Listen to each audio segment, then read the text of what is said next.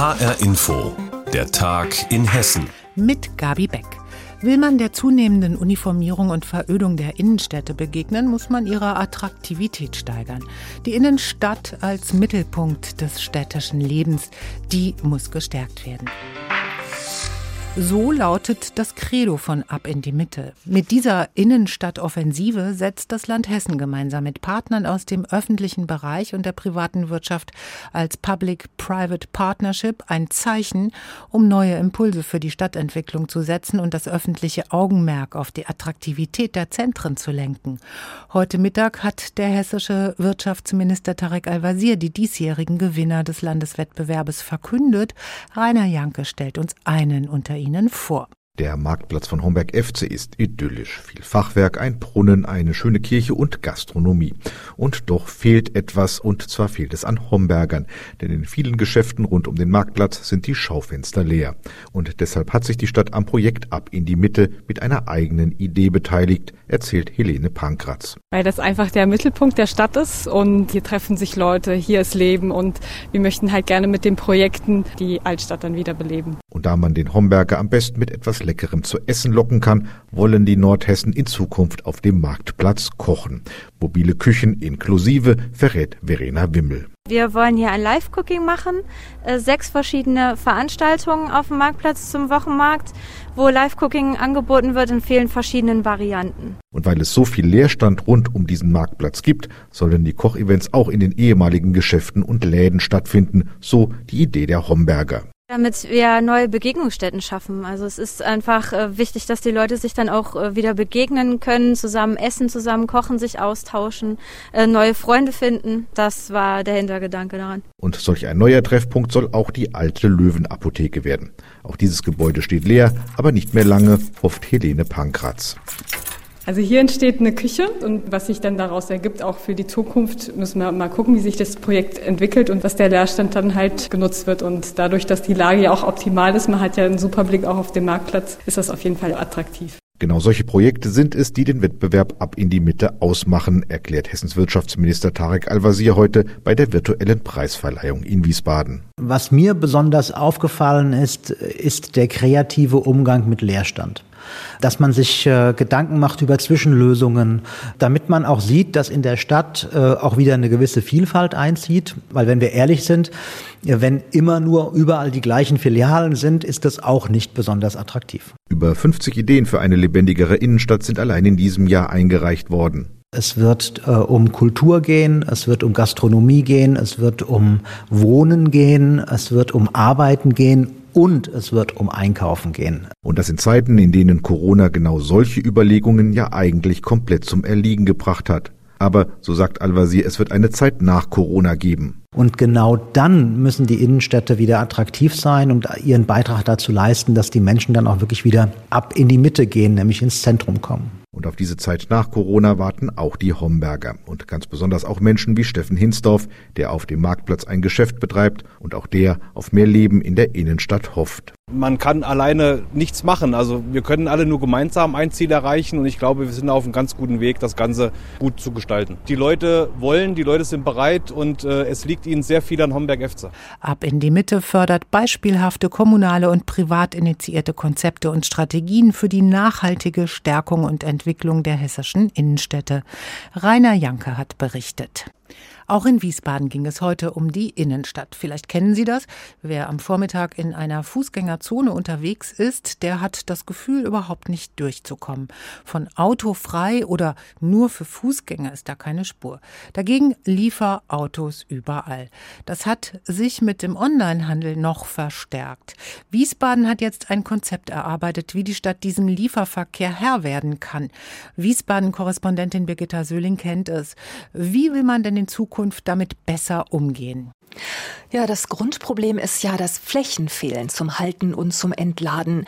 Und da hat man sich eben jetzt angeschaut, wo kann man solche Flächen schaffen, in Form von Ladezonen und in Form von Umladepunkten, sogenannten Mikrohubs. Mitten in Wiesbaden gibt's also jetzt die erste Ladezone, 100 sollen es mal werden. Und diese Zone soll auch noch intelligent werden, also mit Sensoren ausgestattet, die dann erfassen, wer da hält und wie lange. Und die Fahrer, die sollen sich dann eines Tages per App anmelden, um Zugang zur Lieferzone zu erhalten. Das ist das eine. Das andere ist, es soll eben Umladepunkte geben, diese Mikro-Hubs, äh, wo dann Paketdienste wie DPD etwa ihre Sendungen auf Cargo-Bikes umladen, die dann auch ganz ohne Abgase auf diese Weise in die Stadt kommen. Wie kommt es eigentlich, dass Wiesbaden hier Vorreiter ist? Wiesbaden kämpft mit schlechter Luft wie alle größeren Städte in Hessen. Und der Punkt ist, der Lieferverkehr, der verursacht ein Drittel aller Abgase in der Stadt. Und die Prognose ist eben, dieser Lieferverkehr, der wird noch sehr viel zunehmen in den nächsten Jahren. Man muss aber die Grenzwerte einhalten, wenn man kein Dieselfahrverbot will. Und das schafft man eben nur, wenn man die Lieferdienste ähm, klug ordnet und wenn auch möglichst viele Lieferdienste ihre Flotte auf E-Antrieb umstellen. Da ist ja Wiesbaden sicherlich nicht alleine mit dem Problem. Das könnte man ja auch auf andere Städte übertragen, oder? Im Prinzip schon. Jede Stadt hat zwar ihre eigene Geografie, aber das Problem haben ja alle eben mit dem Lieferverkehr und mit der Luftreinhaltung. Und da macht es also wirklich Sinn zu untersuchen, wie die Verkehrsströme laufen, wo gibt es Knotenpunkte und wo kann man solche smarten Lieferzonen einrichten. Weil das Wiesbadener Modell oder Konzept eben auch Modellcharakter hat, wird es auch vom Bundesverkehrsministerium mit 1,4 Millionen Euro gefördert. Wenn der Lieferverkehr die Straßen blockiert und die Luft verschmutzt, dann muss eine Lösung her. Die Stadt Wiesbaden hat ein Konzept erarbeitet. Reporterin Birgitta Söhling hat uns informiert. 34.000 Schrottteilchen von mindestens 10 Zentimetern Größe schwirren um die Erde. Da sind allein 4.000 funktionierende Satelliten dabei. 12.000 von Elon Musk sollen da noch hinzukommen, so plant es der Tesla-Chef. Es wird also eng da oben. Die Gefahr von Kollisionen steigt immens. Was man dagegen tun kann, darum geht es ab heute beim Europäischen Raumflugkontrollzentrum ESOC in Darmstadt. Von dort wird eine Konferenz Konferenz zum Thema zum achten Mal organisiert und in diesem Jahr natürlich nur online, aber trotzdem ziemlich spannend, findet unsere HR-Info-Reporterin Petra Demand. Über allen Diskussionen rund um Weltraumschrott schwebt momentan die für 2025 anvisierte Mülleinsammelmission Clear Space One, die die Europäische Weltraumagentur ESA bei einem Schweizer Unternehmen quasi eingekauft hat. Zurzeit wird an einer Art Müllwagen mit Tentakelarmen gearbeitet, der vom Darmstädter Raumflugkontrollzentrum ESOC in den Orbit geflogen werden soll, um dort ein herumirrendes Teil einer alten Vega-Rakete einzusammeln, es in Richtung Erdatmosphäre zu transportieren, damit es dort beim Eintritt verglüht. Aber das ist noch vier Jahre hin und auch nur ein einzelner erster Versuch. Da müssen noch viele andere Ansätze her, findet Rolf Densing, ESA-Direktor für den Missionsbetrieb. Wir müssen uns vor Augen halten, dass sich die Weltraumumgebung im Moment drastisch verändert. Beispielsweise durch den Start der Megakonstellation. SpaceX unter Elon Musk hat inzwischen mehr als 1200 Satelliten gestartet. Und das verändert das Bild dramatisch und wir müssen sehen, wie wir damit umgehen. Bei der achten Weltraumschrottkonferenz, die heute beginnt, kommt die weltweite Community in diesem Bereich zusammen. Und es gibt viele bahnbrechende Ideen, verrät Holger Krag, Leiter des ESA-Weltraumsicherheitsprogramms. Zum Beispiel, wenn es darum geht, die Schrottteilchen zu beobachten und zu verfolgen, wo Kollisionen entstehen könnten. Eine Lasertechnologie ist da ganz weit vorn. Und diese Lasertechnologie, die liefert Entfernungsinformationen zu den Objekten selbst über 1000 Kilometer hinweg mit einer Genauigkeit von weniger als einem Meter. Und das ist wirklich fantastisch. Und das ist eine Entwicklung, die so noch nicht absehbar war.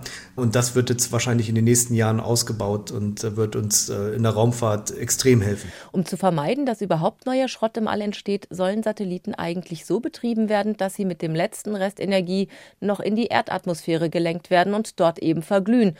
Doch das klappt noch nicht so wie gewünscht. Aber auch hier sind Lösungen im Anmarsch. Da gibt es jetzt neue Technologien, die man schon vor dem Start in den Satelliten mit unterbringen kann, nämlich einen komplett unabhängigen Motor, der sich auch von der Erde unabhängig ansteuern lässt, sodass selbst wenn der Satellit ausfällt, man noch etwas an Bord hat, was den Satelliten nach unten bewegen kann. Wir nennen das äh, die Orbiting Kit. Auch Rechtsexperten werden an der Konferenz teilnehmen. Wer muss sich zu was verpflichten und wer überprüft, ob die Regeln überhaupt eingehalten werden?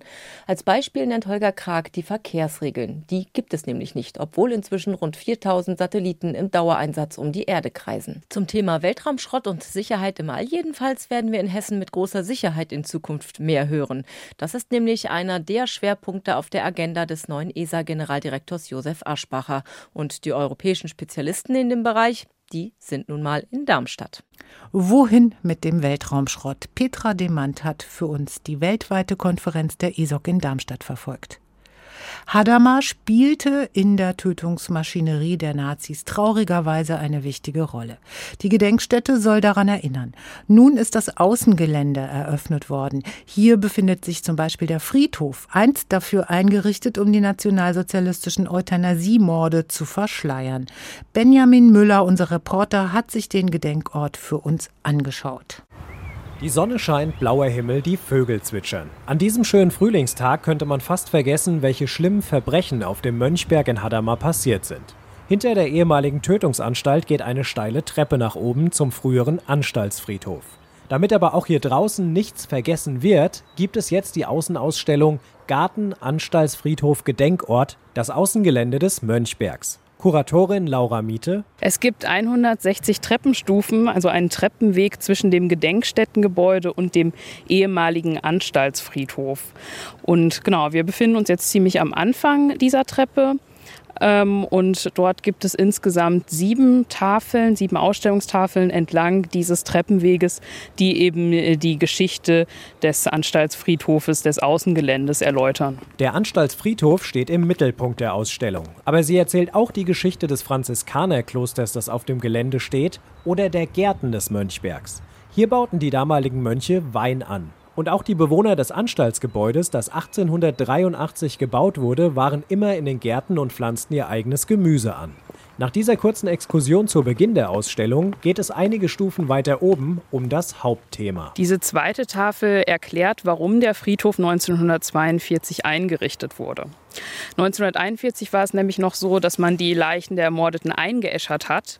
Ähm, da hatte man dann allerdings von den Krematorien einen schwarzen Rauch über der Anstalt aufsteigen. Dieser Rauch war sehr auffällig, wurde kilometerweit gesehen und ab 1942 in dem neuen Mordprogramm hat man die ähm, Leichen stattdessen eben begraben. Es war äh, ja, einfach weniger unauffällig, so ließ sich die Mordaktion besser verschleiern. Heinz Duchscherer wohnte damals unterhalb der Tötungsanstalt.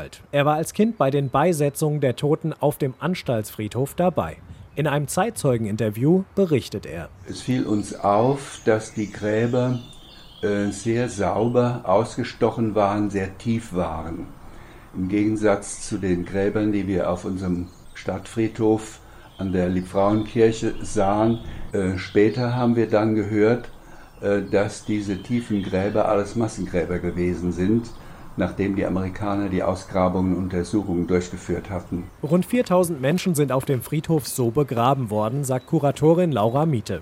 Heute steht hier eine Gedenklandschaft mit symbolischen Grabsteinen und einer Steinsäule. Sie trägt die Aufschrift Mensch achte den Menschen. Und dieses stille Gedenken wird jetzt also noch zusätzlich durch die neue Außenausstellung ergänzt. Also der Gedenkort Außengelände, der zur größeren Gedenkstätte gehört, der soll von den Besuchenden eben wirklich verstanden werden. Also sie sollen sich gut informiert fühlen, wenn sie herkommen und sie sollen wirklich nachvollziehen können, was hier passiert ist und warum es so ein wichtiger Gedenkort ist. Das Außengelände der Gedenkstätte der Tötungsanstalt Hadamar ist eröffnet. Reporter Benjamin Müller hat berichtet. Und das war der Tag in Hessen mit Gabi Beck. Mehr Infos aus Hessen immer auch auf hessenschau.de.